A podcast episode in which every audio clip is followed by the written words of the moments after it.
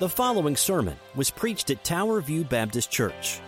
We are a gospel centered, relationship driven church that exists to know, grow in, share, and serve Jesus Christ. We do all this for the glory of God.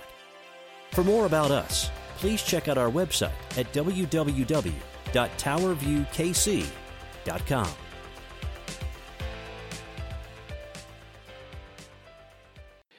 Good morning. Welcome to Tower View Baptist Church. My name is Darren Smith, the senior pastor here at Tower View Baptist Church. You cannot see him, but on the audio visual today helping us is Pastor Nelson Nisley. We appreciate him as he helps us record these videos. And so we know many of you are joining us, maybe for the first time. Thank you so much. There's a lot of places you could listen to, a lot of things you could go to, but thank you for joining us as we study God's Word today. If you're a Tower View member, we especially want to continue to encourage you to pray during this time, to seek God's face and ask Him to guide us and direct us as a church as we kind of have a blank slate in a lot of ways about how we minister. Uh, if you're just a regular watcher and you're not a Tower View member or you've never even literally set foot in our building, you are always welcome to join us socially distant in the parking lot uh, in, in your car for drive-in church. We have a grass area on sunday mornings at 10.30 a.m that you can set up your chair. And also uh, by reservation only you can come in if you let us know ahead of time the week before. Anyway so glad you're here. And, and, and also if you're not a christian thank you so much for joining us. We are super appreciative of you being here. We pray that you see why we are talking about these things because there is a savior. His name is Jesus. He's resurrected from the dead, and he came to save you from your sins. Let me read the scripture today. We are in Psalm chapter 2, Psalm chapter 2, as we're going through the summer of the Psalms. And what we're doing is we're doing one well known Psalm one week, which last week was Psalm 23. And this week we're doing a lesser known Psalm. We, we, we hear this, we read through this, most of us, but it's not one we usually talk about. So, Psalm 2 this morning, I'm going to read our text, I'll pray, and we'll get into our sermon today. Reading from the English Standard Version, Psalm 2, as we start. And David, most likely, the author, it doesn't say, but probably most likely David says this Why do the nations rage and the peoples plot in vain?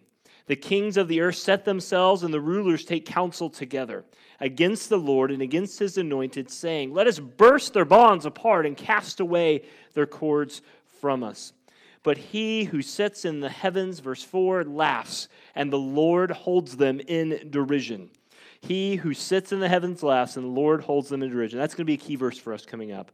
Then, verse 5, he will speak to them in his wrath and terrify them in his fury, saying, As for me, I have set my king on Zion, my holy hill. I will tell of the decree, for the Lord said to me, You are my son. Today I've begotten you. Ask of me, and I will make the nations your heritage, and the ends of the earth your possession. Verse 9 You shall break them with a rod of iron, and dash them in pieces like a potter's vessel. Now, therefore, O kings, be wise. Be warned, O rulers of the earth. Serve the Lord with fear, and rejoice with trembling. Kiss the Son, lest he be angry and perish in the way, for his wrath is quickly kindled. But blessed are those who all blessed are all those who take refuge in him. Will you pray with me this morning? May God bless the reading, hearing, and doing of his word. Let's pray together today. Father, as we come before you on this day, we want to thank you so much for the technology to do this. Father, it is a blessing to be able to, to study your word, and, and, and for some right now digitally, for some listening after they've heard the in person sermon version of this. But wherever we are, Lord, we thank you so much, mostly for your son Jesus, who this psalm is about. So, Father, we pray for wisdom and pray for those who know Christ to grow in Christ today. We pray for those without Christ Lord, that they would be uh, brought by your Holy Spirit, drawn to the need for a Savior found only in your Son, Jesus Christ. Thank you so much. We give you our church, Tower View Baptist Church here, Father. May you be glorified in and through it. We pray all these things in Jesus' name. Well, there's a story told of, of the waning days of the Roman Empire in 350 AD when Flavius Claudius Julius Julianus, excuse me, was back and reinstated pagan worship. And if you know the Roman history, you know that Constantine became a Christian. He was one of the earlier Roman emperors, and he turned everything Christian. But Flavius Claudius made it pagan again. He wanted to worship the gods of the Roman Empire, long since retired. And he viewed Christians, as he said, a powerful enemy of the gods. And he determined to get rid of every last thing of Christianity through persecution. And on one occasion, the story goes, Julian, the king the ruler, emperor, entertained friends by literally bringing in a Christian and tormenting, tormenting him, by, by, by, by literally poking and prodding him in front of his friends. And this man's name, this Christian's name, was named Agathon. But with so many Christians being put to death, the emperor asked, How, he said to Agathon, is your carpenter of Nazareth doing? Is Jesus finding work these days? He said mockingly. But without hesitation, Agathon, the Christian being poked and prodded, replied, and he said this.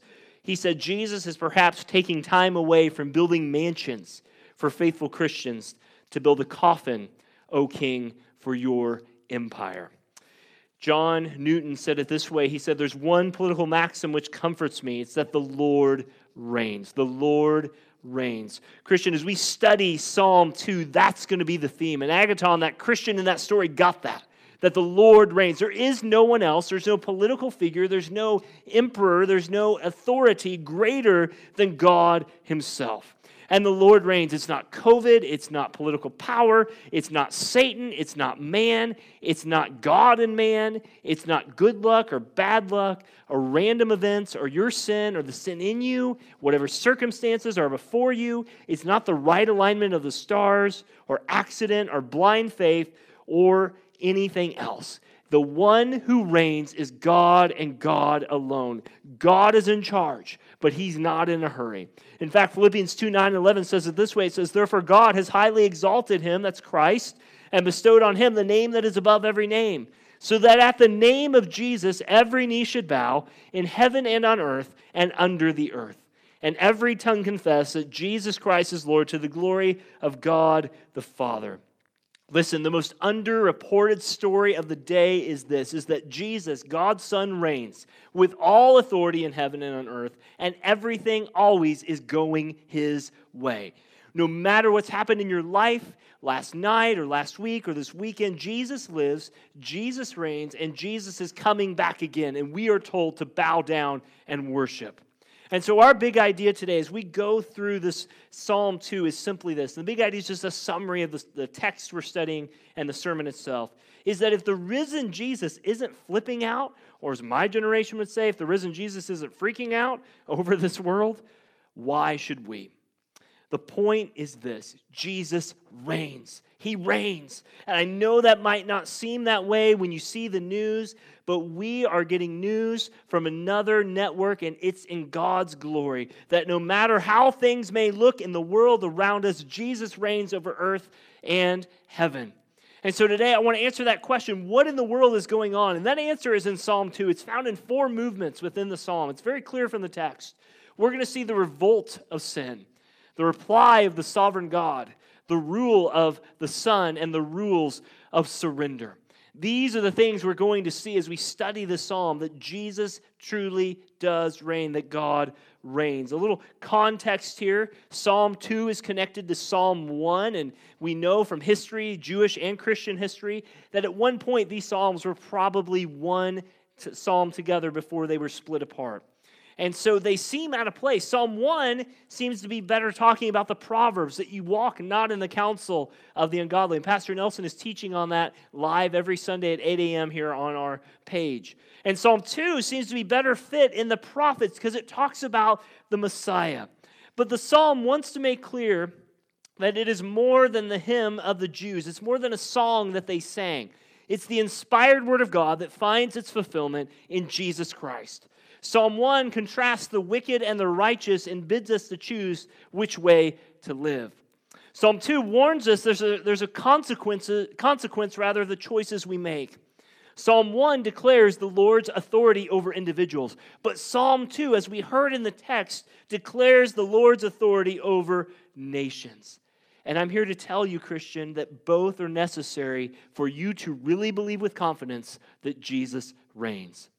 Look, it's hard to trust that God is in control of your life if you don't believe God controls the unfolding and the outworking of everything going on. Yes, even this pandemic. But it's easy to trust that He has your little life in His hands if you believe, as the song says, He's got the whole world in His hands. And that is the message of Psalm 2 the assurance that no one or nothing can stand against God's chosen King, His Son Jesus Christ, and the people He's called His own. And that's assurance, Tower View, and all those who are watching this at Attend Church for us today. This is a royal psalm that's been fulfilled in Jesus Christ, and the gates of hell will never prevail against the church. Our God reigns. And so let's get into it. The first movement of what in the world is going on, the first movement is the revolt of sin. The revolt of sin. Look back at verse 1 in Psalm 2, if you will. The psalmist says, Why do the nations rage and the peoples plot in vain? Why do they rage and the peoples plot in vain? And it's a rhetorical question, and it pictures an international conflict in, in a couple ways. First, the nations rage. Can you get that picture there? People of different races have come together like a mob in the streets. Not talking about the, the, the mobs or, or the protests we saw a couple months ago in America and around the world, although that might be a picture that you have in your mind. But in this mob scene isn't an emotional reaction, it's not just a flying off of the handle but the people's plot in vain. While the godly of Psalm 1 meditate on God's word day and night, the wicked, those against God, those revolting in sin, are plotting and scheming in vain. In vain, what's that mean? It means they're plotting, they're planning, they're, they're scheming empty, emptily, worthlessly, and meaninglessly, meaninglessly. Woo, say that five times fast. But whatever the world is up to in the opening verse, the psalmist makes it clear it ain't going to work, it's going nowhere. Psalm 1 says it is an individual rebellion. But notice what it says in verse 2. It says, The rulers set themselves, the kings of the earth, the rulers set themselves and take counsel together against the Lord. This is military lingo here. And in the revolt of sin, they are getting ready for war. They take counsel together. I mean, how hard is it for people in our nation of Democrats, Republicans, grassroots, whatever ism you are, to agree on anything? I mean, really, to agree on anything. Hashtag 2020. But this pictures a worldwide group of leaders that have declared, basically in modern language, it's time to go to war. And so they set themselves against other nations, against aliens from outer space. No, they set themselves against the Lord, the one who reigns. This rebellion on earth is against the Lord God. And this isn't a general notion of God. This isn't the Alcoholic Anonymous, just believe whatever you want to God. It's not some generic God. This is Yahweh. This is Jehovah, the self sufficient one, the one who said, I am the first and the last, the beginning and the end, and the one who is who he is whose eternal purpose is the anointed. Why are they revolting in sin? He tells you in verse 2. It's because they set themselves up against the Lord and against his anointed. Well, who's the anointed? Notice the capital A probably in your Bible. It's the Messiah. It's the New Testament version of what we would call the Christ. It's the one who the prophets, priests, and kings longed for. And 1 Peter 1 says that they saw in shadows what we now see clearly that the Messiah is Jesus Christ. And if you're watching this, and you do not know that truth, there is not any other salvation except in Jesus, and that is it. And when he says they're revolting against the Messiah, here is Jesus already, before he comes on the stage of the world scene, already being revolted against. But Scripture breaks the bond of context and puts it on the back of Jesus. So, what's wrong with the world? The world is in rebellion against the Lord and His Son, Jesus Christ. Look, there's no middle ground. You're either for Christ or you're against Christ. And so they, they plot together, they scheme together, they're revolting in sin. But notice verse 3, he goes on to say, and this is quoting these, these rulers and kings let us burst their bonds apart and cast away their cords from us.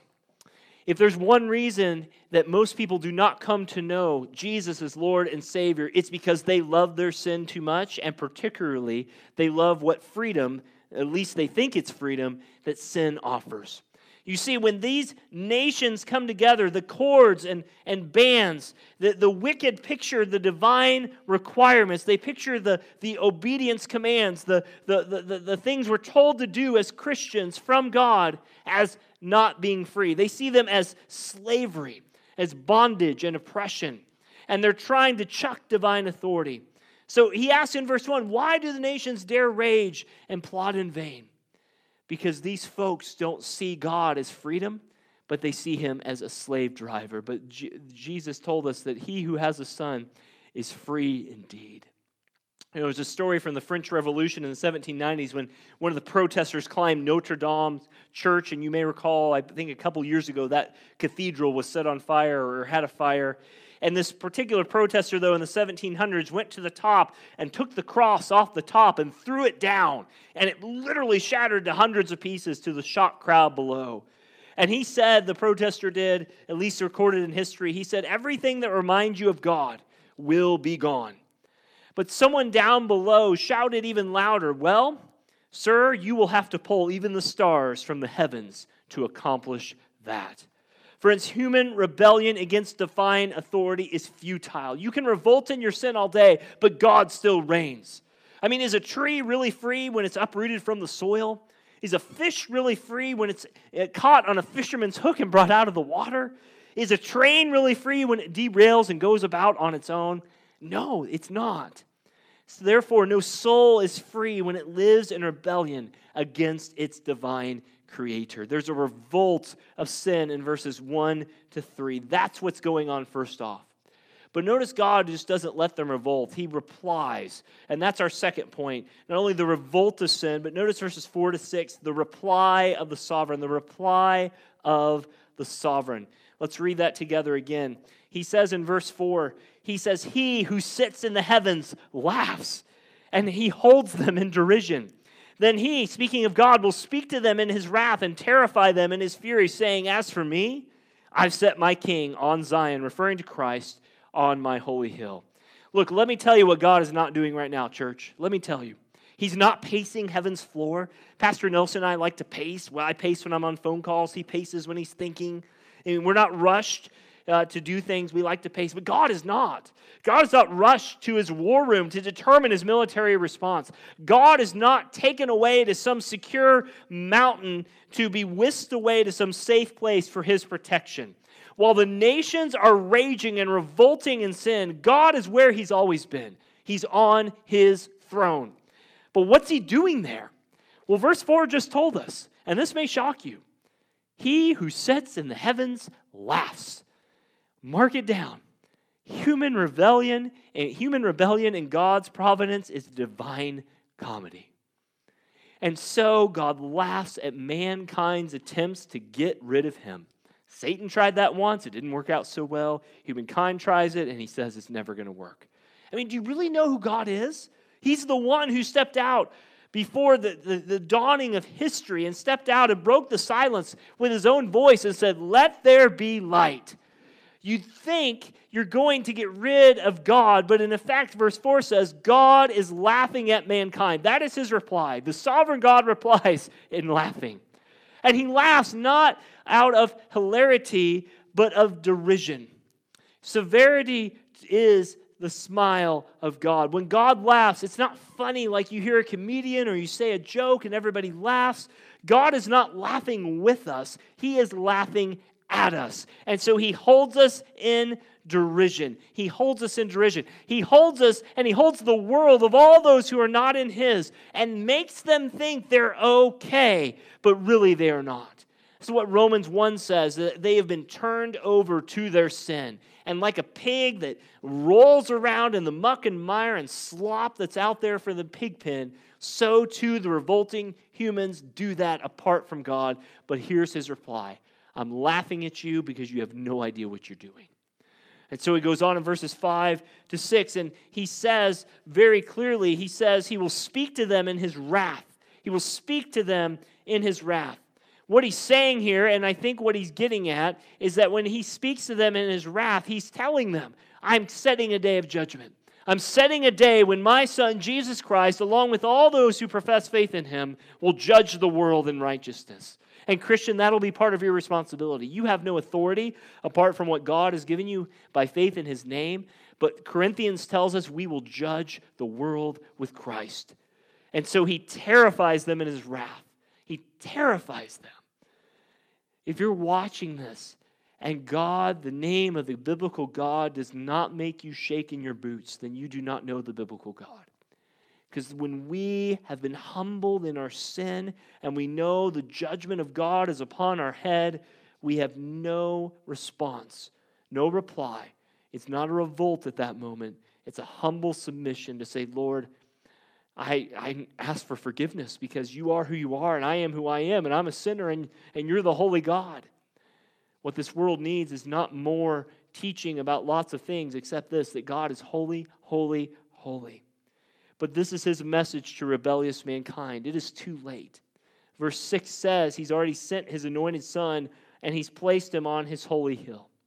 That he's anointed his son, not that Jesus had to have any special order, as some believe. Jesus always has been God, and we believe there's one God in three persons Father, Son, Holy Spirit. They're co equal, co eternal, co powerful. They share all that, yet distinctly different.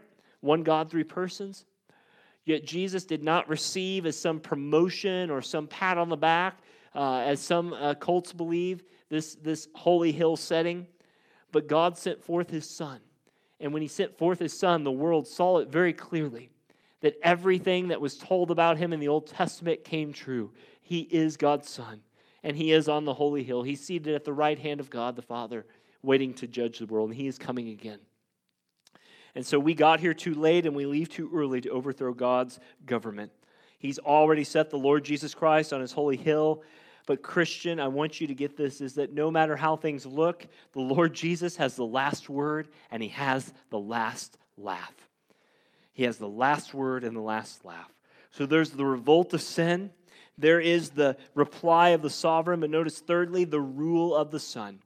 Notice the psalmist doesn't continue to talk about the people revolting. He wants to talk about the one uh, with whom they're revolting against. And so he says in, in verse 7, and he goes on, he says, I'll tell you of the decree. The Lord said to me, You are my son. Today I have begotten you. So the psalmist speaks, the nation speaks, but now specifically the Lord speaks. He says, You are my son today, and I have begotten you. What is he saying here in verse 7? Well, that verse in verse 7 is used several times in the New Testament to point to one thing the authority of Jesus Christ. Again, not an authority bestowed upon Christ because he passed through the heavens, as the Mormons believe, not an authority given to him because he was a glorified angel, like the Jehovah's Witnesses believe, but Jesus always has reign. Colossians says he holds all things together and he has preeminence over all things. Hebrews 1 5 says, Which of the angels does he say this to? Referring to, You are my son, today I've begotten to you. The New Testament declares the deity of Christ. It also declares the resurrection of Christ. Paul in Acts 13, 32 and 33 said this. He says, This is the good news we bring that God has promised to our fathers that He has fulfilled for us, His children, by raising Jesus, even as it is written. It declares the resurrection of Christ. This verse 7 also declares the majesty of Christ. And we read in Philippians 2 9 through 11 that at the name of Jesus, every name, whether on the earth or under the earth, will, will bow the knee to this Jesus Christ. And to remind you that old hymn doesn't it all hail the power of Jesus' name? Let angels prostrate fall, bring forth the royal diadem, and crown him Lord of all. And so he says in verse 8, Ask of me, and I will make the nations for you. It's big because it answers verse 1. Remember, the nations that were revolting and raging against God are the Lord's gift and heritage and possession to his son, Jesus Christ. Why did Jesus come? He came to save sinners such as us. That is true. But at some day, Jesus will also get the reward for his obedience, which is the nations. God has made the ends of the earth his possessions. Jesus is not just the king of the Jews, but he is king of kings and lord of lords. And he says in verse 8, and the ends of the earth in your possession. Possession in Psalm 2 is the great commission of Jesus Christ. When Jesus came on the earth, he was fulfilling everything said about him. And the Lord said, Here, take it, it's yours. But do you remember what Satan did in Matthew 4 at the temptation of Christ? He took Jesus up to the, the, the pinnacle of the temple and he said, Just bow down and worship me, and all this could be yours. Our God is in the heavens and he laughs because Jesus knew in that moment as Satan tempted him with something that was already his that he didn't need to bow to Satan. Satan needed to bow to him, and he will forever.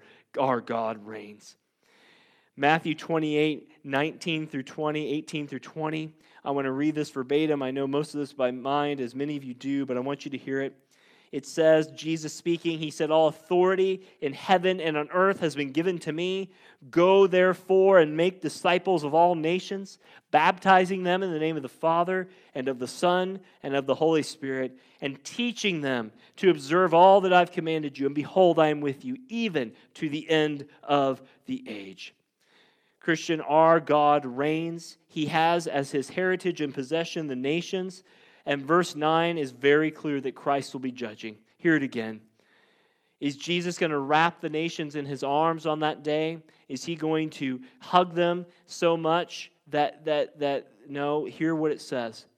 On that day when he returns, he will be judge. It says, You, speaking of Christ, shall break them with a rod of iron and dash them in pieces like a potter's vessel. These are very stark words. Our God doesn't mince words. When He says it, He means it, and when He means it, He means it. He's not bluffing, He's not faking, He doesn't have His poker face on. God is speaking truth. He will break them with a rod of iron. There's coming a day, Christian, when God will do what He said He will do, and He will cast away those who do not know Jesus. And in doing so, He will show the rule of His Son against the revolting of sin. And the reply that he will have is, Get away from me. I never knew you. Away you go. And all heaven and earth, we know from Revelation and the Psalms, in some way, shape, or form, will clap.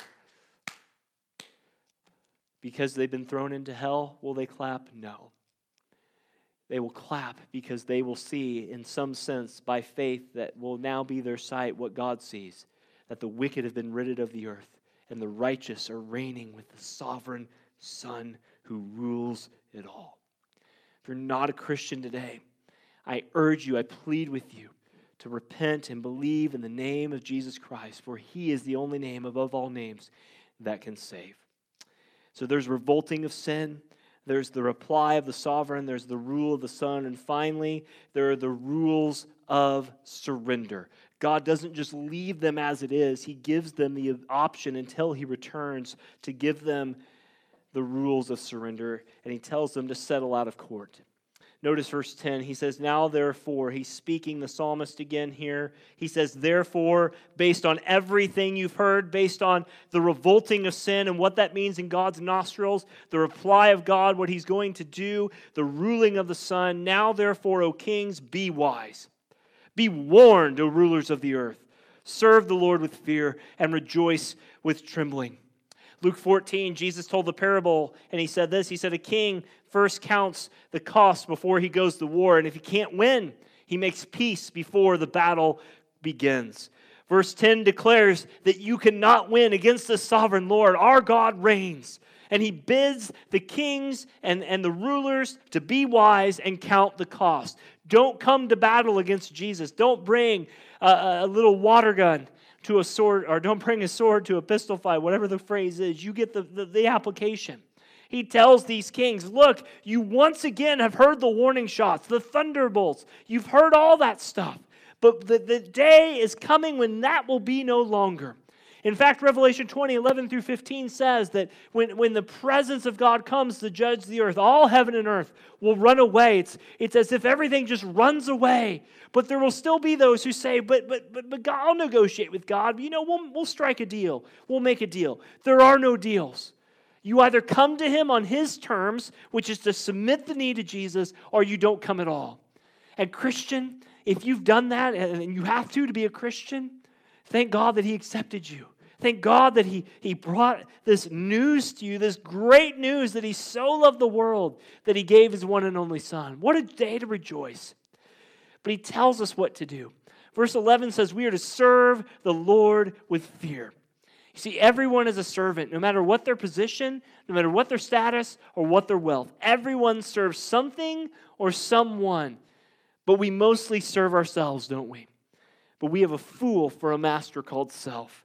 And only the only other way is to submit all you have and all you are to the risen Jesus Christ. And what does it profit a person that has a big house, but his soul is homeless? What does it profit a person who drives a fancy car with two foreign names on it, but his soul is bankrupt? Or a person who wears fancy clothes with a designer with an Italian name, but his soul is naked before God? And he says, verse 11, rejoice with trembling. This is one of the most succinct definitions of worship in the scripture.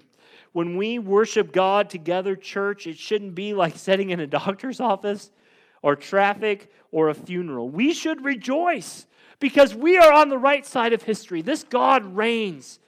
And Psalm 100, verse 4 says, We are to enter his gates with thanksgiving. Look, if you know who God is, you shouldn't have to wait for a song or a moment or the special lighting to kick in or a word to get you in the mood to worship.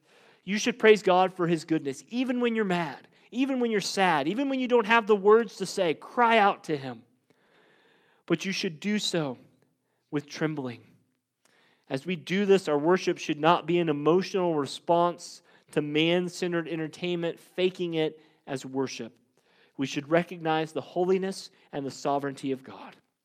And he ends here in verse 12. He says, Kiss the Son. He says, Kiss the Son. Not of romance here. This isn't some fairy tale, but of submission. A defeated general, a defeated king would kiss the hand or the cheek or the feet or express the, de- the defeat and humility, humility and defeat of the conquering king. So he says, Kiss the Son. What the psalmist is doing is bidding us to submit to the authority of the Lord Jesus, lest he be angry and you perish in the way. Let's look at verse 12 one more time. He says, Kiss the Son, lest he be angry and you perish in the way, for his wrath is quickly kindled. Blessed are those who take refuge in him. His wrath is quickly kindled. What a joy. The Bible says if you're outside Jesus Christ, the, the wrath of God, John 3, abides upon you. But he who has the Son has life and life eternal. The only hope for rebellious mankind, church, is to proclaim Jesus Christ. The good news is what we proclaim. But the bad news is that we're sinners and our sin separates us from God. The worst news is that there's nothing we can do to fix what our sin has messed up. The good news is, is that God sent his son Jesus to die at the cross, to pay for our sin, and rose from the dead. He resurrected for our justification. But the best news, and if you're a Christian, this should make your heart leap. The best news is, is that if you run to the cross and trust in Jesus, you can have forgiveness and eternal life, eternal hope right now. It's not contingent on your church membership. It's not contingent on money in an offering plate. It's not contingent on anything except Jesus, and He is faithful. He, he is yes and amen. His word is true. Kiss the Son, lest He be angry.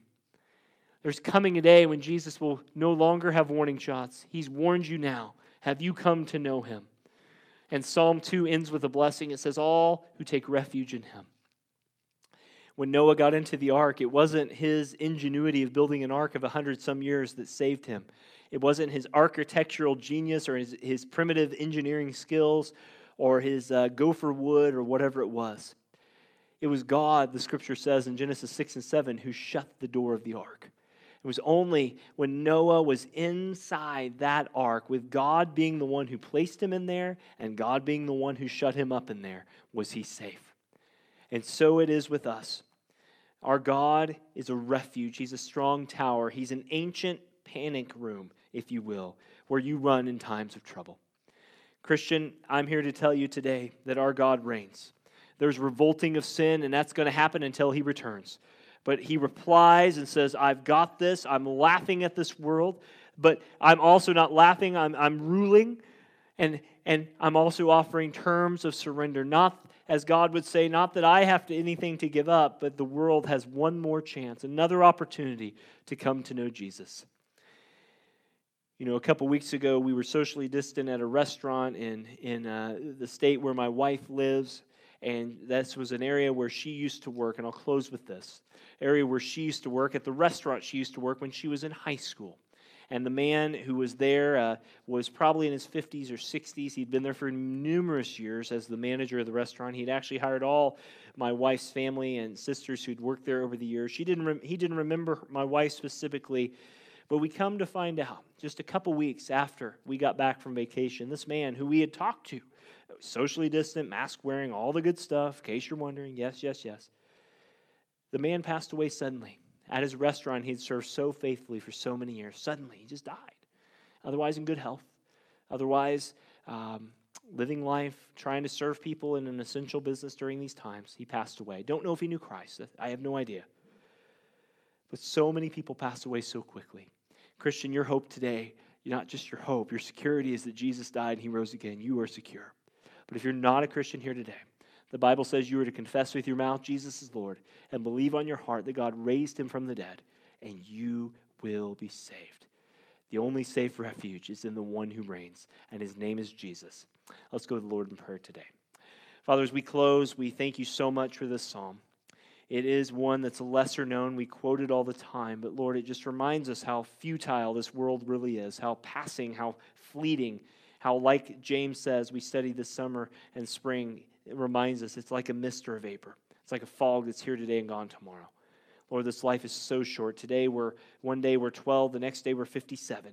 Yet, Lord, we know this to be true. You still reign through it all. Father, encourage us with that news today as COVID pandemic picks up in these days, as, as schools and politicians and mask wearing and all the things that make up the news these days crowd our minds. Father, may the greatest crowding out of those things, not that they're not important, and we pray through them, Lord, but may it be that you reign. And Father, whether we die of a virus or we die of persecution or we die of a ripe old natural age, we just pass away. You still reign and you hold us for all eternity. Lord, we love you for this and so much more. Thank you for your son, Jesus. We pray this today in Jesus' name. Amen. Guys, God bless. Thank you so much. We look forward to the next time we can join together. Again, you're always welcome to check out our website, towerviewkc.com, or call or text us at 816 368 1330, or drop us a message down below. We'll be glad to get back to you as soon as we can.